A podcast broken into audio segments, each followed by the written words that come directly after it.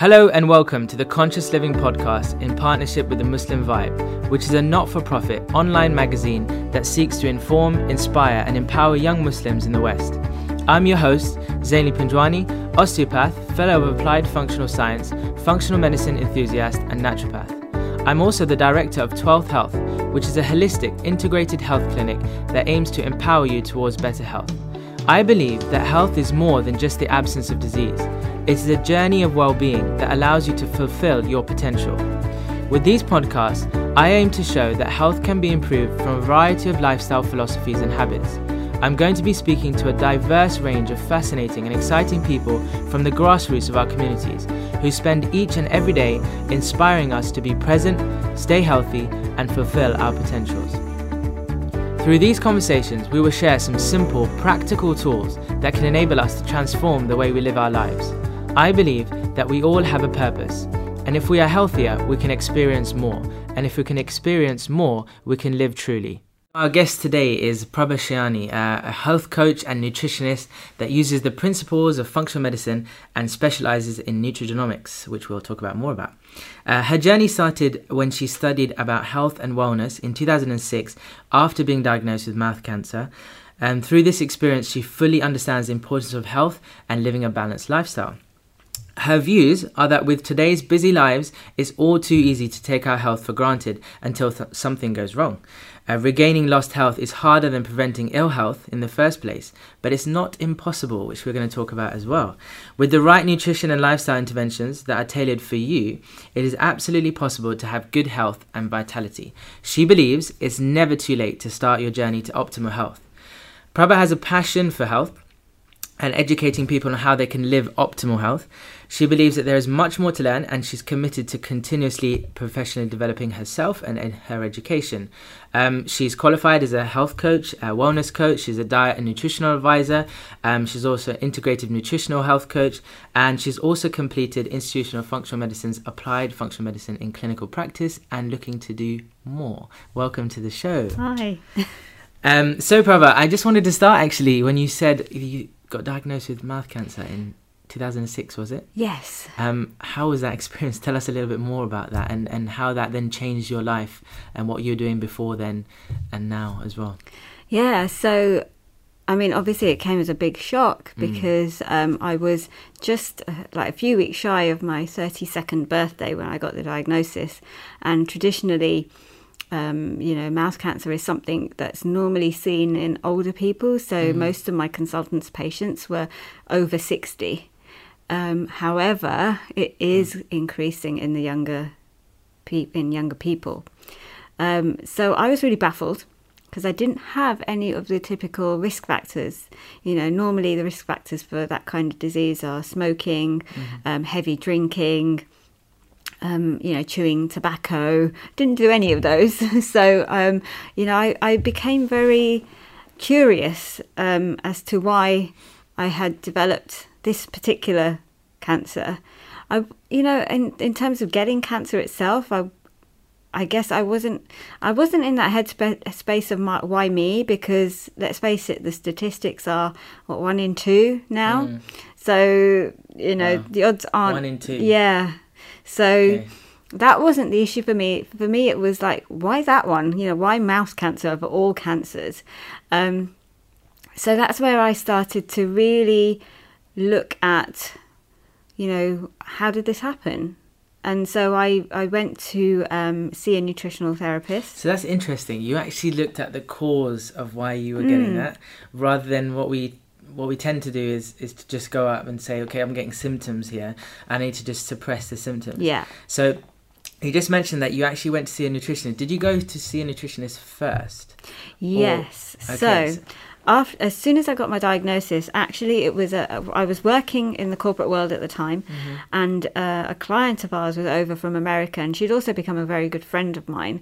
But she was very much into holistic wellness and well-being and all of that kind of thing. So she um, said to me, "Right, you're you're coming with me after we finished here," and she took me over to this clinic in central London because we were in central London at the time, got me the details of this nutritional therapist that she always overseas when she's over here in this country. And she said, You must go and see him before you do anything, before any treatment, before anything. So I did.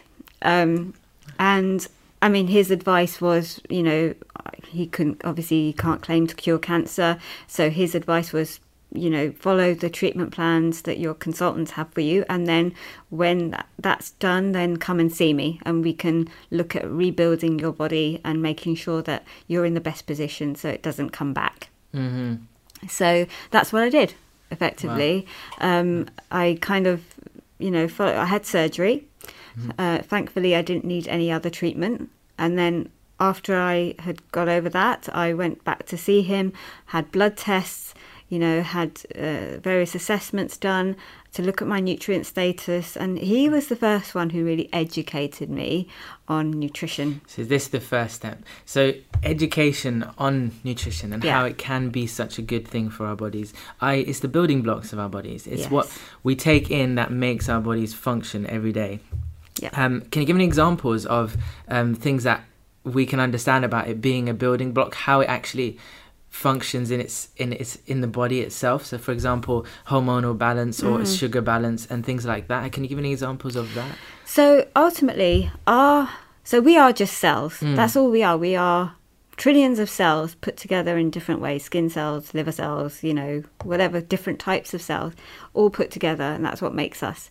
But each and every one of those cells relies on nutrients to function, and they all these cells are constantly communicating, and unless they have the right nutrients at optimum levels, then they can't communicate well and that's where disease starts to happen is it's miscommunication Miscommunication. yeah that keeps building and building and then ultimately what ha- we end up with a diagnosis Yeah. so So it's not something that happens just all No, of a sudden. it doesn't happen It's something that takes time and takes um, process over over a period of time. So, like Yeah. you were saying, you're in the corporate world, you're working, didn't think that anything was going to happen, but something maybe in your nutrition might have been an issue that kind of builds up to a certain point. I know there are other areas, um, stress, um, yeah emotional. that was a big one big- yeah. yeah. so that that can definitely be part and parcel of it. Do these other areas like stress, lack of exercise, um, sleep deprivation, you know, relationships breaking down, do they have an impact on even the nutritional side or how they even if you're having a great diet, but these things are happening, do they also affect those miscommunications that happen inside of your in your body? Definitely. So you can be eating the most perfect diet on paper, you know, Mm. but if you are stressed and you are eating in a stress state, then you will not be getting the benefits of that perfect diet. Because when you're in a stress state, your digestive system just shuts down. You know, its priority is not to digest your food. Its priority is in in your sort of um, ancient, you know, Paleolithic Yeah. brain, you know, caveman That style. idea of running away from a lion yeah, exactly. That you don't need your gut when you're running away Yes, from a lion. you know, the last thing you need to do is stop for a, you know, a number two when, when if you've Yeah. got to get away from a, a saber-toothed tiger, you know. Exactly, So yeah. that's why, you know, th- this is we're hardwired like this. Mm. We haven't evolved enough to to know that today's stress is not a saber-toothed tiger, you know. Okay. And so your body still functions in that way. Mm. It shuts down the digestive process. It shuts down certain hormones. It you know ramps up other hormones. You know it's so the knock-on kind effect of of stress. yeah, the whole body. Mm. it's massive. And if we are experiencing stress on a chronic basis, so that drip drip effect every single day, that's the worst type. We need a little bit of stress in our lives, but it should be short and sharp. And then, you know, Not regular. not regular, no. Not regular and constant. So you went to this nutritionist. Um, you obviously had to go through that means of having the surgery and, and having those conventional type approaches, if you like. Mm-hmm. Um, and then he took some blood tests and, and he spoke to you and said, Prabha, you need to change your, your, your way of living your nutrition or food Yeah, as a whole. absolutely. So when you did that, when you had that that information come to you, what's the first thing that kind of crossed your mind? Because a lot of my patients, I tell them about nutrition, and even my family. Forget my patients, my Mm-hmm. family and friends. I just tell them, look, shouldn't be eating that type of food, or you know, let's try and change the diet as a whole. The first thing that crosses your mind is, ah, this is taking ages, or I really want to have the food that I love. and why are you stopping me from having that kind of food?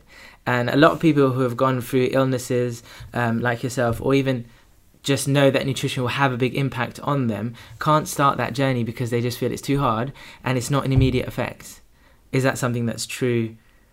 What's your view on that, really? So, look, we as society have got too used to this instant gratification kind of mindset, Mm. which is why people find it hard with nutrition because you're not, you know, it's not like a medication where you take a paracetamol, your headache goes away. You know, mm-hmm. it takes longer to see the benefits, mm-hmm. but those benefits are absolutely worth it in the long run because that means that you're going to live longer, you're going to live better. Because let's face it, what's the point of living longer if you're going to live in chronic pain or with chronic disabilities or diseases or, you know, something that's going to really impact the, the quality of mm-hmm. your life? You know, That's a huge one, actually. That's a really huge one.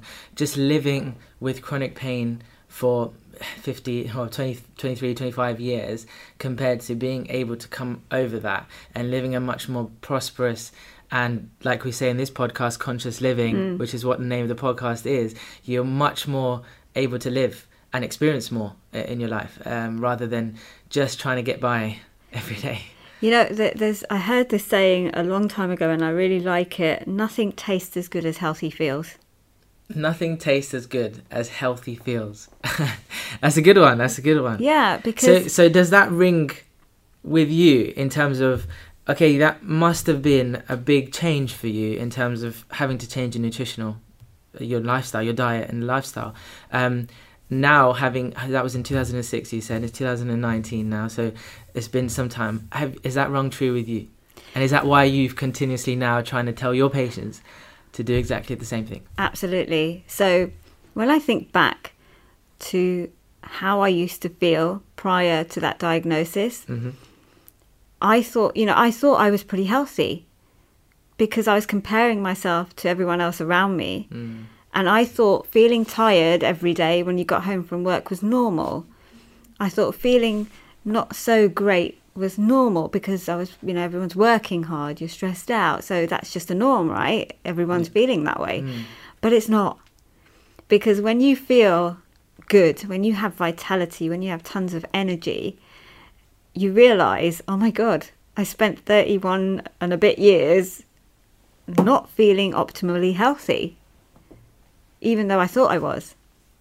So that's when you realize that, hang on a minute, I Yeah. was I was definitely missing a trick, missing you know? a trick. Yeah, that that those words um, are very powerful. Energy. Um, Yeah. You know, waking up in the morning. How many of us wake up in the morning and just feel like we can't get out of bed in the morning? Yeah. Um, and just rush to work. Actually, it reminds me of a, a, a blog post I just posted on because Brexit. I named it. It's the Brekkie debate. Yeah. I are you having breakfast? Are you not having breakfast? Is a very common thing about breakfast. Mhm. Um, rushing in the morning, you're waking up and you're just trying to get to work, you're missing the train, and it's a cup of coffee and a croissant, um, or it's uh, no breakfast at all, or it's one of those sugary cereals that we, Yeah. we tend to have.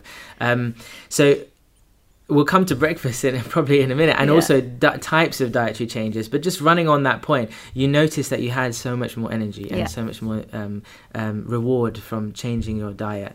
Um, what was the the kind of tipping point in terms of your motivation to make that change? I know you talked about energy, you talked about obviously living long. You just had gone through cancer, and obviously, probably your mindset's thinking, I've just gone, I don't want that to come back again. Yeah. I'm not sure this is going to make, is it going to make a difference or not? What was that driving point? Was it something someone said to you, a nutritionist? Was it something that was in your mindset um, that made that, that real transition to say, no, I'm going to go and do this now? Yeah, so it was absolutely um, the nutritionist. Um, but also, when you've had a diagnosis like that, it's a pretty big motivator. of course, yeah, I can Um, imagine. you know, I mean, for some people, for others, maybe not. But for me, it was, you know, for me, it was like, I definitely want life to go on for a lot longer. Mhm. I'm not done yet. So, Wow. you know, I Yeah, just it just that is powerful in, Yeah. itself. Yeah. you know and so i need to figure out what i need to do you know Mm. and like you said it's not just nutrition i had to figure out in my life you know what my purpose was and i realized i didn't have one Wow. um Yeah. and A lot of that's why have that no feeling, don't exactly and Mm. there are so many people out there who don't feel they have a purpose and you must have a purpose doesn't necessarily have to be in your job but you know you have to have a purpose Mm. in life and so whatever it is find it because and that's what nutrition became for me it became a purpose because Mm. i found you know that i loved the subject although it started as a journey to help myself you know it, it became um, a mission for me to be help, able to help others to hopefully prevent getting into that situation in the first place but even if people are in that situation to show them that you can come out the other end Yeah. much better and stronger Yeah, sure. So, actually, um, I remember actually meeting you for the first time. Um, it was at a business networking event, if I'm not mistaken. That was where we we first met. Um, and you had given a pitch actually at that time about doing some genetic testing Mm. on yourself. And this may come to that nutrigenomics that we talked about. That you many people probably don't know what that is. And um, what kind of tests they could do from a nutritional side of the coin to give you uh, evidence to show that this is the things you need to change and these are the things that you can stick with. So some people feel like nutrition, diet, and we will come on to this, is a big thing about, oh, I've got to make a massive change, a dietary change, and I've got to change everything that's in my cupboard completely. Um, coming from an Indian Asian background, even our herbs and spices, and you think, oh, I'm going to go to a um, avocado and, and, and salad dish, right? Yeah. But actually, some of those have great qualities Oh, in them and fantastic qualities. But um, tell us a little bit about this um, this genetics yeah side of the coin that we can figure out things about our body that maybe nowadays or back in the past we couldn't figure out, and nowadays with the technology and things we can. So genetics is a wonderful tool. That's all it is. It's just another tool. Um, you know, as a as a nutritionist, we have you know nutritionists we have access to various different types of testing that can really help us um, get to the core of what's going on with someone. Um, it's not always necessary because sometimes it's quite obvious what we need to do without having any tests done. That's Um, really important, actually. Sometimes we, we just know naturally what, what we're doing is, is wrong. Yeah. And maybe we have to come out of that a little bit. And Yeah. that comes down to the motivation and the mindfulness. But Yeah. yeah, carry on Yeah. on your. And and just going back to that, that we know what we have to do. You know, as human beings, it's you know intuitively we know what we should be eating and what we should be doing and what we shouldn't be doing. Intuitively, that's how the human race survived. Our ancestors didn't have Google or someone telling them what to do. They knew intuitively that they should eat this and stay away from this.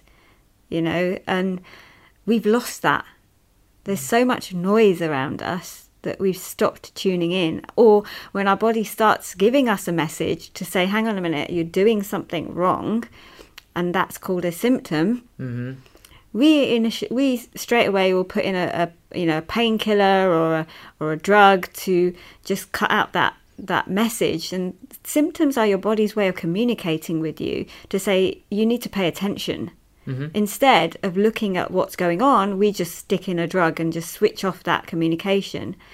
And I'm not saying drugs are bad, they're absolutely necessary Needed at sometimes. certain points, but yeah. In acute care, in triage, Mm-hmm. you know, needed. But we've become far too dependent on them. At, you know, the first sign of a bit of pain, we'll take a painkiller instead of saying, okay, hang on a minute, why have I got that pain? Why have I got a headache? Mm-hmm. Did I sleep enough yesterday? Have I drunk enough water today? You know, what did I eat? You know, we just don't ask those questions. And that's what we need to be going back to. And is does that come under that genetic side of it, or is this something that we can just start with? Because all this testing is sometimes, and, and the reason why I brought it up is because a lot of people feel like, oh, I need to do this this extra test, if you like, or um, it's and and this is something you know personally I felt the first time, and this test can be fantastic, and I'm not going to say it's not, but we feel like there's a cost implication potentially. Um, what am I really going to get out of it? Is it for particular people that have particular illnesses, and not just the general masses that actually have intuitively lost what they should be feeling to Yeah. eat, but they can re- recover that by Yeah. themselves. Yeah, is that would that ring ring true? Definitely. And so I'd say everyone can start making improvements, you know, right now. You Mm. know, you don't need a genetic test to start making improvements. What where genetic testing comes in and where it can be useful is it can tell us how your unique body may be functioning. And your genes are not the be all and end all in terms of your outcome. You know, just because you have a particular gene Mm. doesn't mean that you're going to get something or you know there are, i mean there are some genes that are what we call high impact genes you know like the brca gene for breast cancer and things like that. But a lot of the genes we can influence through the way we live you know food movement stress reduction you know all of these things will can switch genes on and off turn them down whether they're listening turn them up whether they're listening you know. So it all boils down to lifestyle knowing what particular gene SNPs, what we call SNPs, you have, can help us sort of fast track certain ways of eating or, or lifestyles. Um, but also, we'd look at the symptoms. It's not just about the genes on a piece of paper. We'd be looking at how that's presenting in that person's life right now. Mm-hmm. You know, because you could have a a, a gene SNP for, um, for example, uh, not um, metabolizing carbohydrates very well. That could put you at risk of diabetes. But if that person hasn't got diabetes, and they're not eating, you know, highly refined carbohydrates and lots of sugar, then that gene's not going to be an issue. But if that person is having a lifestyle where they're eating lots of refined carbs, refined sugar, you know, not eating enough fiber and things like that, then that gene could become an issue. Mm. So Yeah, no, that's interesting because that gives us a, a better picture, if you like. But you just mentioned that refined carbohydrates, refined um, sugars as well, which we know are detrimental to our health in some something. So again, it comes back to that intuitive Yeah. knowing how. But obviously, that genetic testing can give us more evidence to fast track you towards that. On that basis, though, we come down to this this question about diets.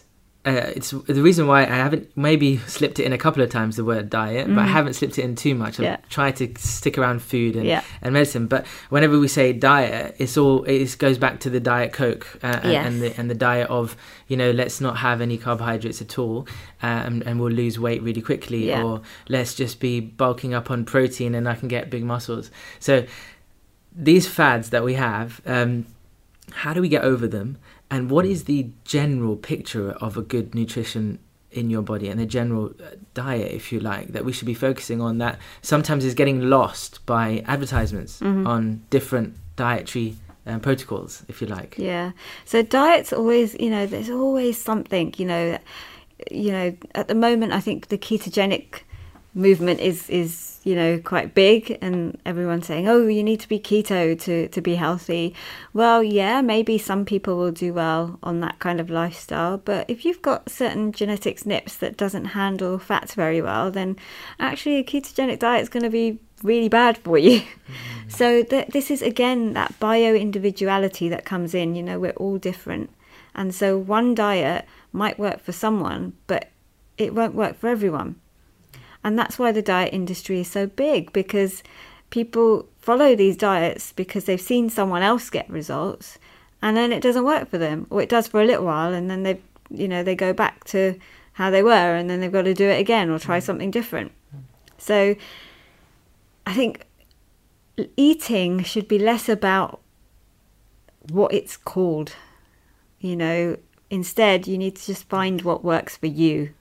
Nice. Eating than- should yeah. be not about what it's called, but what is works for you. Yeah. Yeah. Forget the labels. Mm. You know, I'm, you know, people always ask me, like, oh, what, you know, I, what, what, what diet do you follow? What are you? Are you vegan? Are you, what, what are you? I said, I'm not anything.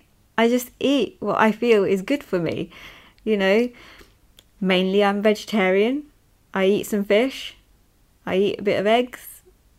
That's what I feel good on, you know. As long as I'm getting lots of vegetables. is that important that feeling what do you feel good on you know that that's Yeah. that's the intuitive Yes. nature of your body if Yeah. you feel great having a particular um, healthy lifestyle where you as long as you're getting all your nutritional Yeah. um, uh, value in it you feel good on that and you're not deficient in anything Yeah. that's great that that works for you and Yeah. that works for your diet and i know there are people who go vegan there are people who go paleo there are people who are vegetarian um, there are people who um, have different other other styles of diets but some of them they feel great on and some of them they don't feel No, great on and it's just about how their body's reacting to Yeah. to their nutritional demands and what they need and require i mean at our clinic um, we treat athletes as well so their type of diet will be Mhm. very different to the corporate worker who's on the desk all day Yeah. um, it's, two different spectrums there so And this is the other thing as well. You know, your diet or the way you eat may adapt through your lifetime because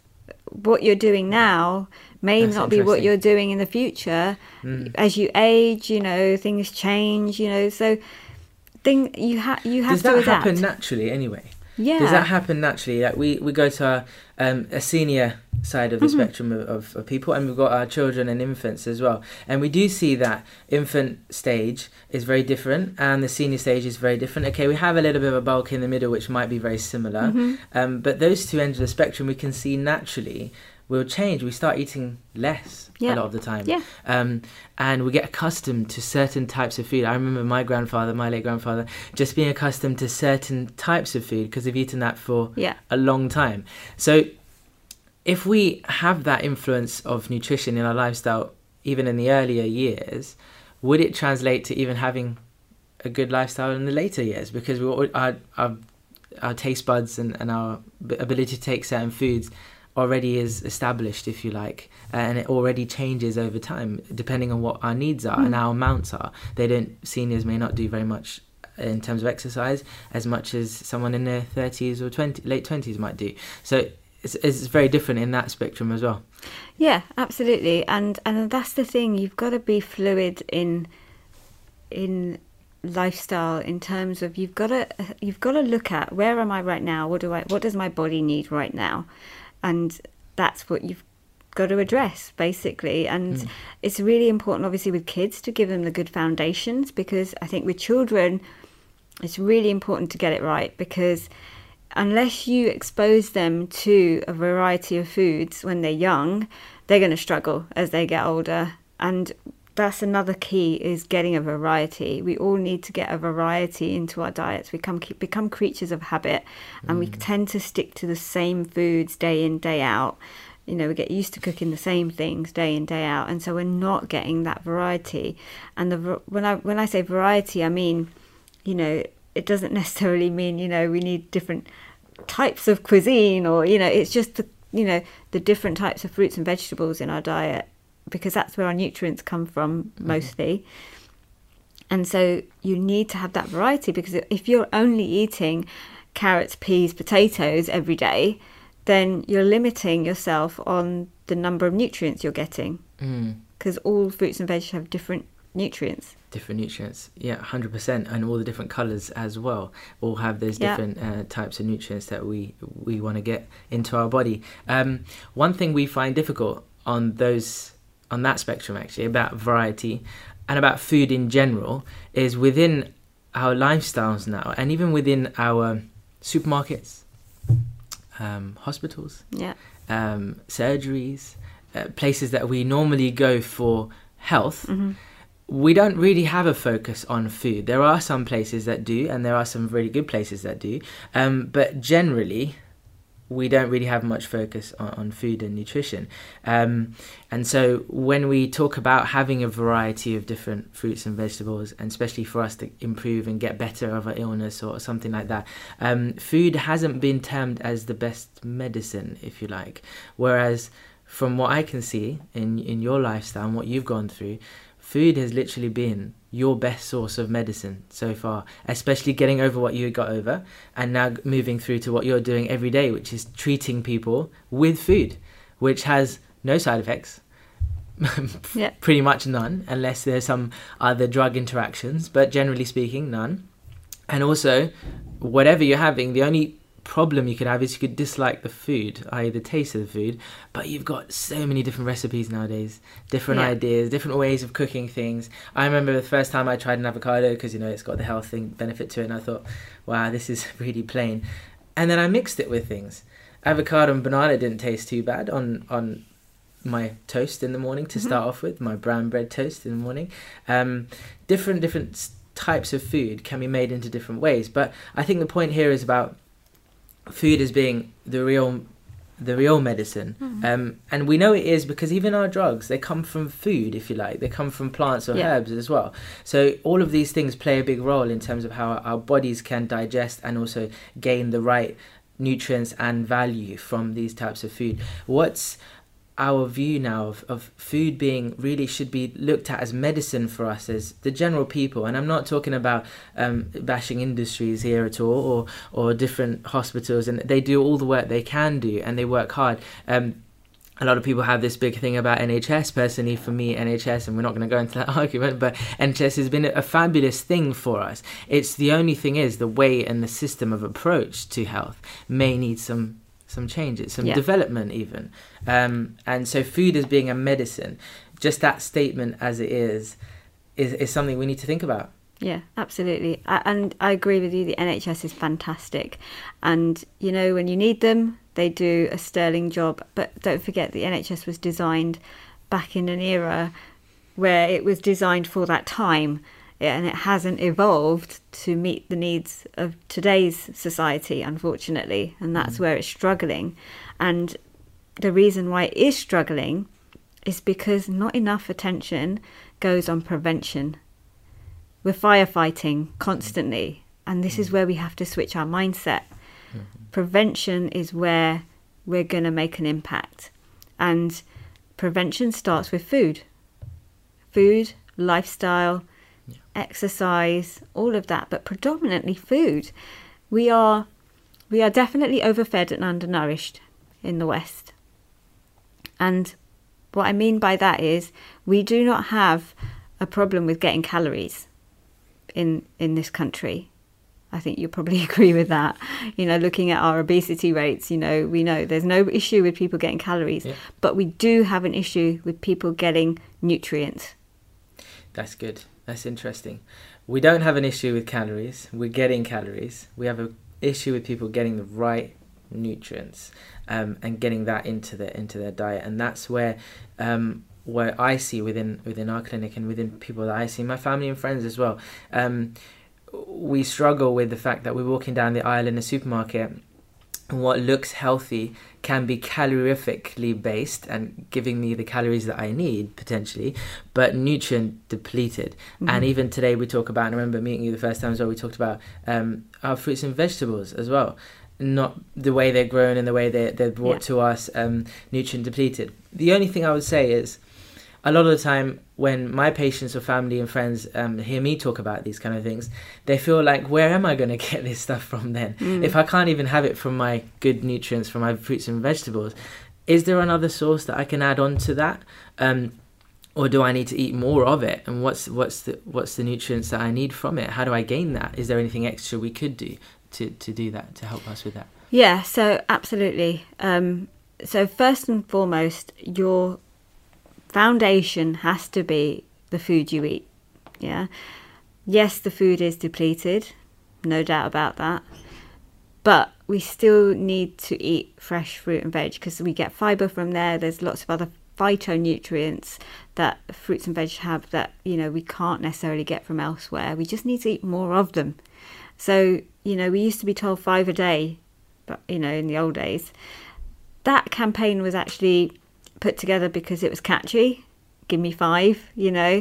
But actually, in reality, in other countries, they've shifted it upwards. Even the NHS, I believe, is starting to shift that that intake upwards now. But I you think need, in America it's a bit more, isn't Yeah. it? Eight or nine or something. yeah, um, between nine and Nine twelve. and twelve. Nine and twelve. Yeah, 9 and twelve portions of fruit and vegetables. Now that's a and, lot. And of that, though, a lot of people feel I've had my five fruits today, only, and that's all they've had. They've had five fruits.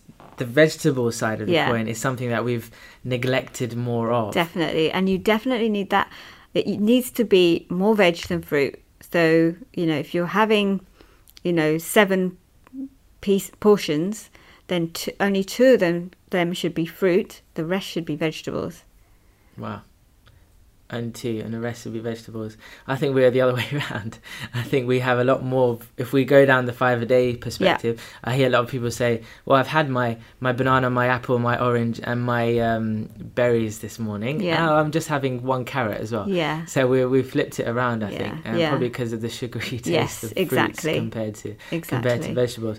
Um, um, but we did, we were talking about that nutrient nutrient depletion. Yeah. So, so yeah. So if you're getting your your base level of good food the five, the seven, eight, nine, twelve a day, mostly being vegetables, having all the different variety of colors. Um, but we still feel maybe there might be some nutrient depletion in, in that as yeah, well. there will be. So it's it's it's hard to get optimum levels. Now this is the key: is optimum levels of nutrients because the RDAs that the government sets out are very they're like your poverty line of nutrition. And just for for the audience, the idea is recommended daily, daily allow- allowance, yeah. which yeah. you'll see on the back of your foods yeah. uh, all over. Yeah. All over in the markets. Exactly. Yeah. Yeah, yeah. And so that is the recommended amount that you need to prevent dis- deficiency diseases, basically. So you know, things like scurvy and rickets and stuff like that. Now we are actually seeing a comeback in rickets, um, but that's another that's another story. Um, but what I'm talking about is optimum levels of nutrition, and optimum levels are what you need to thrive, not just survive. Because who wants to just survive? You know, I, I certainly don't. I want to thrive have that abundance of energy so that I can mm. do what I want to do. Mm. And so, to get the optimum nutrients, we need to look at um, plugging those holes basically, and where that that's where supplementation can play a role. So, supplementation is not a replacement for a healthy diet. You can't eat crap, excuse my language, and then expect to take a supplement and be healthy. It doesn't work like that. You need to eat that balanced diet, you need those fruits and veg, and then you take a supplement to plug the gaps on things that may have been missing in that diet. Yeah, instead of having a cheeseburger and chips and then saying, yes. "Oh, I'll just have a supplement as well." Yeah, doesn't work like that. doesn't work like that. No. So yeah, and a good quality supplement. It's got to be not one of these, you know, high street supermarket things because mm. you know it's not necessarily that you you get what you pay for, but you definitely won't get what you don't pay for. Okay. Okay, interesting. yeah, interesting. Um, so what I'll do is uh, on the show notes we will put a plug for um, where you can maybe get these good supplementations from, and also put um, Prabha's website there as well. She's got some really good recipes on there as well. Um, talking about recipes, yes. um, any kind of ideas that you can give on on this podcast now for people? Maybe something simple and quick that gets all those nutrient levels up to scratch. Something that maybe people haven't haven't had before, or even they have had before, and it's quite simple um, and easy to do. So, soups. Soups are a brilliant way of getting, yeah, of getting lots of veggies into the diet, and mm. it's you know they're simple.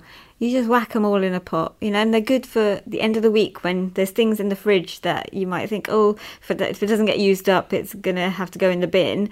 So again, good for saving money, reducing food waste, you know, make a batch of soup, freeze it in portion sizes to make your life easier. And then there you go, you've got ready meals that you made ready to go, you know, and you can pack them with nutrients, you know, you can get so many vegetables in there, you know, you can get some good fats in there, you can get some herbs and spices in there that are quite, you know, herbs and spices are brilliant, they have great qualities and benefits for health. So, and just experiment, you know, mm. this is the other thing people need to learn to go back to doing is experimenting and we don't oft, we don't always have to follow recipes yeah, that's just, that's interesting. Just, I, I, know my wife, for example. Um, uh, we always have this little discussion where she'll pull out the recipe book, and if she's missed out one herb out of the whole list, which is not, which is fine, she'll be like, "But it, it doesn't taste very good. It, will yeah. mess up the taste." But actually, um, we've come to this term now. She said that a mistake is actually just a new recipe. Yeah. So she's exactly. made a new recipe without that herb, if you like. Exactly. Um, so yeah, that's really important. I've started doing that and just like kind of messing around a little bit yeah. and saying, okay, well, does a carrot, an apple, and um, what was the other thing I put in the other day? Um, a sweet potato go together in a soup, and the, the apple yeah. gave it a little bit of a sweet taste, and actually, and that, and so did the sweet potato, and it tasted quite nice. I always put an apple in my veggie soup. There we go. there we go. So definitely mi- m- mess around with it and, and mix things up. And also soups are great for time Yes. because you could just pop it in in the water, go off and do whatever you want, and let it just boil over. Yep. Essentially, that's, Yeah, that's all you're exactly. looking at. And, then add some protein in, use some lentils, some you know beans. You know, if you're a meat eater, you can add some chicken Mm. or whatever in there. So you know that makes it more substantial. On Um, that note, a lot of people say soups aren't filling, mhm. and it feels like it just doesn't fill me up. Is it because we haven't added the right variety of things in, and that's why Yeah. we're feeling that? A lot of us say, and I, I know my parents for one, say we need to have the we need to have a bread with it or something. We need to have something Mm. carby, a potato, or something that you know makes us feel full, Yeah. if you like. Um, what what is that? Is that something that's actually nutrient that we've lost the nutrient area that we need to look no, at, or it's is it? just habitual. It's habitual. Yeah, Yeah. it's just something that we've got used to where we feel we have to have bread with it or we have to have something with it, you know. Otherwise Otherwise, it's just not a meal. Yeah, it's not a meal. Um, but if you are putting lentils in there or you know, chickpeas in there, or it's it's substantial, you know, and it should fill you up. Mm. So And so the the reason why I asked that was habitual is because um, a lot of psychological baggage can Mm. influence food and recipes and making things. yeah, So you know the typical um, got dumped by my boyfriend and now I'm having ice cream tub Yes. and I'm sitting watching TV Yeah. in my bathrobe or something like that. yeah, Is the typical psychological baggage that comes in with food and, and having a big full tub of ice cream yeah, um, and even making things, even having the the feeling of I want to actually cook something today. I want to, and cooking is a big thing. Obviously, we have to get used to cooking again, yeah, um, and a lot of us feel that I haven't got time or there's too much going on. I'm too stressed out. I just need to grab something and go. Um, and so they're asking for the quick recipes, but actually, it's not even the quick recipes. Even if they are 15 minutes or 10 minute recipes, it still won't be something you want to get on with because there's just too much going on. yeah, So um, emotional baggage and psychology yeah. or psychological situation and stress influences even cooking to that Definitely. extent. Yeah.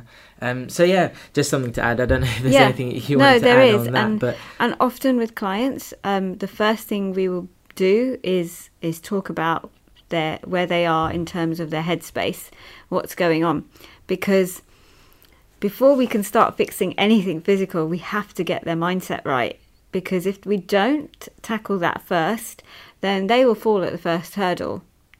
So that's interesting. So you don't go in with food straight away. You're, you're no, finding not out. with everyone. You're finding out what's their mindset to food or what's what's going on in their life as well. Yeah. That might be going to be influencing that first step anyway. And I can tell you, I'd probably say maybe 50 to 60% of my clients, That's more than half. More than half, I would say there's other stuff. We don't even get to the food until maybe the second or third consultation because there is other stuff that we've just under, you know, uncovered and Mm. are digging into because um, as you know as a functional medicine practitioner we look at a timeline and so we're looking at that person's entire life from before they were born so what was going on when your mother was carrying you because that even influences you Wow. so when we see things happening, we're like, hmm, okay, seven years old, what happened there? Because that's coinciding with these first symptoms, you know, and then five years later, what happened there? Because there was another big change in physical health, you know, and we look at what happened in the family dynamic, what was going on, what emotionally, what happened, you know, because all of this impacts the physical.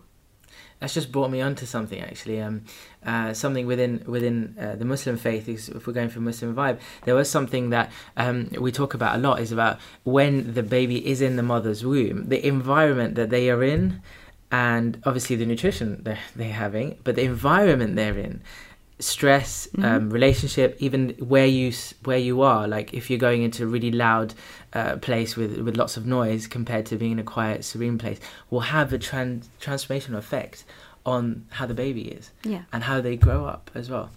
Yeah. So yeah, absolutely, fan- oh, absolutely fantastic. Yeah, very very interesting. Definitely. I mean, there was a, the, a Dutch study um, where they looked at um, babies who were born to mothers who had gone through starvation. You know, they were in famine basically, Hmm. and the babies were more likely to be obese because More it had to be changed. Yeah, it changed Wow. their genetics. affects even so it changes their genetics to actually make them feel like different to food. They would eat more Mm. essentially, or Mm. not have Yeah. because it. That's very interesting. Anyway, Prabha, it's been a pleasure. Um, but before we go, um, I do want people to know where to go to find your stuff as well, and if they want any advice from nutrition perspective. And I highly, highly recommend um, because she's not only a nutritionist, but she looks at things from a holistic perspective as well. Um, so, first of all, is there anything they can go to in terms of website, in terms of social media, uh, recipes, things like that, um, and in terms of workshops or talks that you actually? I know you do loads of talks actually. So, um, can you point us in the right direction? And I'll put these on the show notes so people can go to them on the websites and stuff as well. Yeah, I mean, the best way to um, sort of keep in touch with me or find out what I'm up to is my website and my Facebook page. Which is So flourishwell.co.uk is the website, and Flourish Wellbeing is uh, Facebook, and also YouTube. I haven't, I don't put as many videos up as I should, but I, you know, I'm getting there, so there will be more. Um, so those are the, the main places that you can you can get hold of me. Um, and you know, if anyone has any questions, they're more than welcome to drop me a line. Are you doing any talks soon?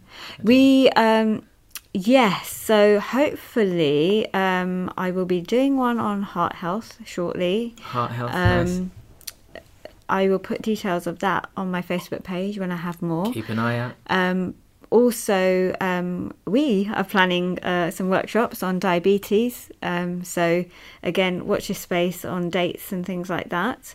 Um, but my blogs are a good place to pick up information. As And you do have some recipes on your website I do have as well, recipes um, as so well, people can yeah. go. I know I've tried uh, the date balls. I think. Oh, yeah, yeah. yeah. So that's a nice dessert if you Yeah. want to if you want to go for that a little snack.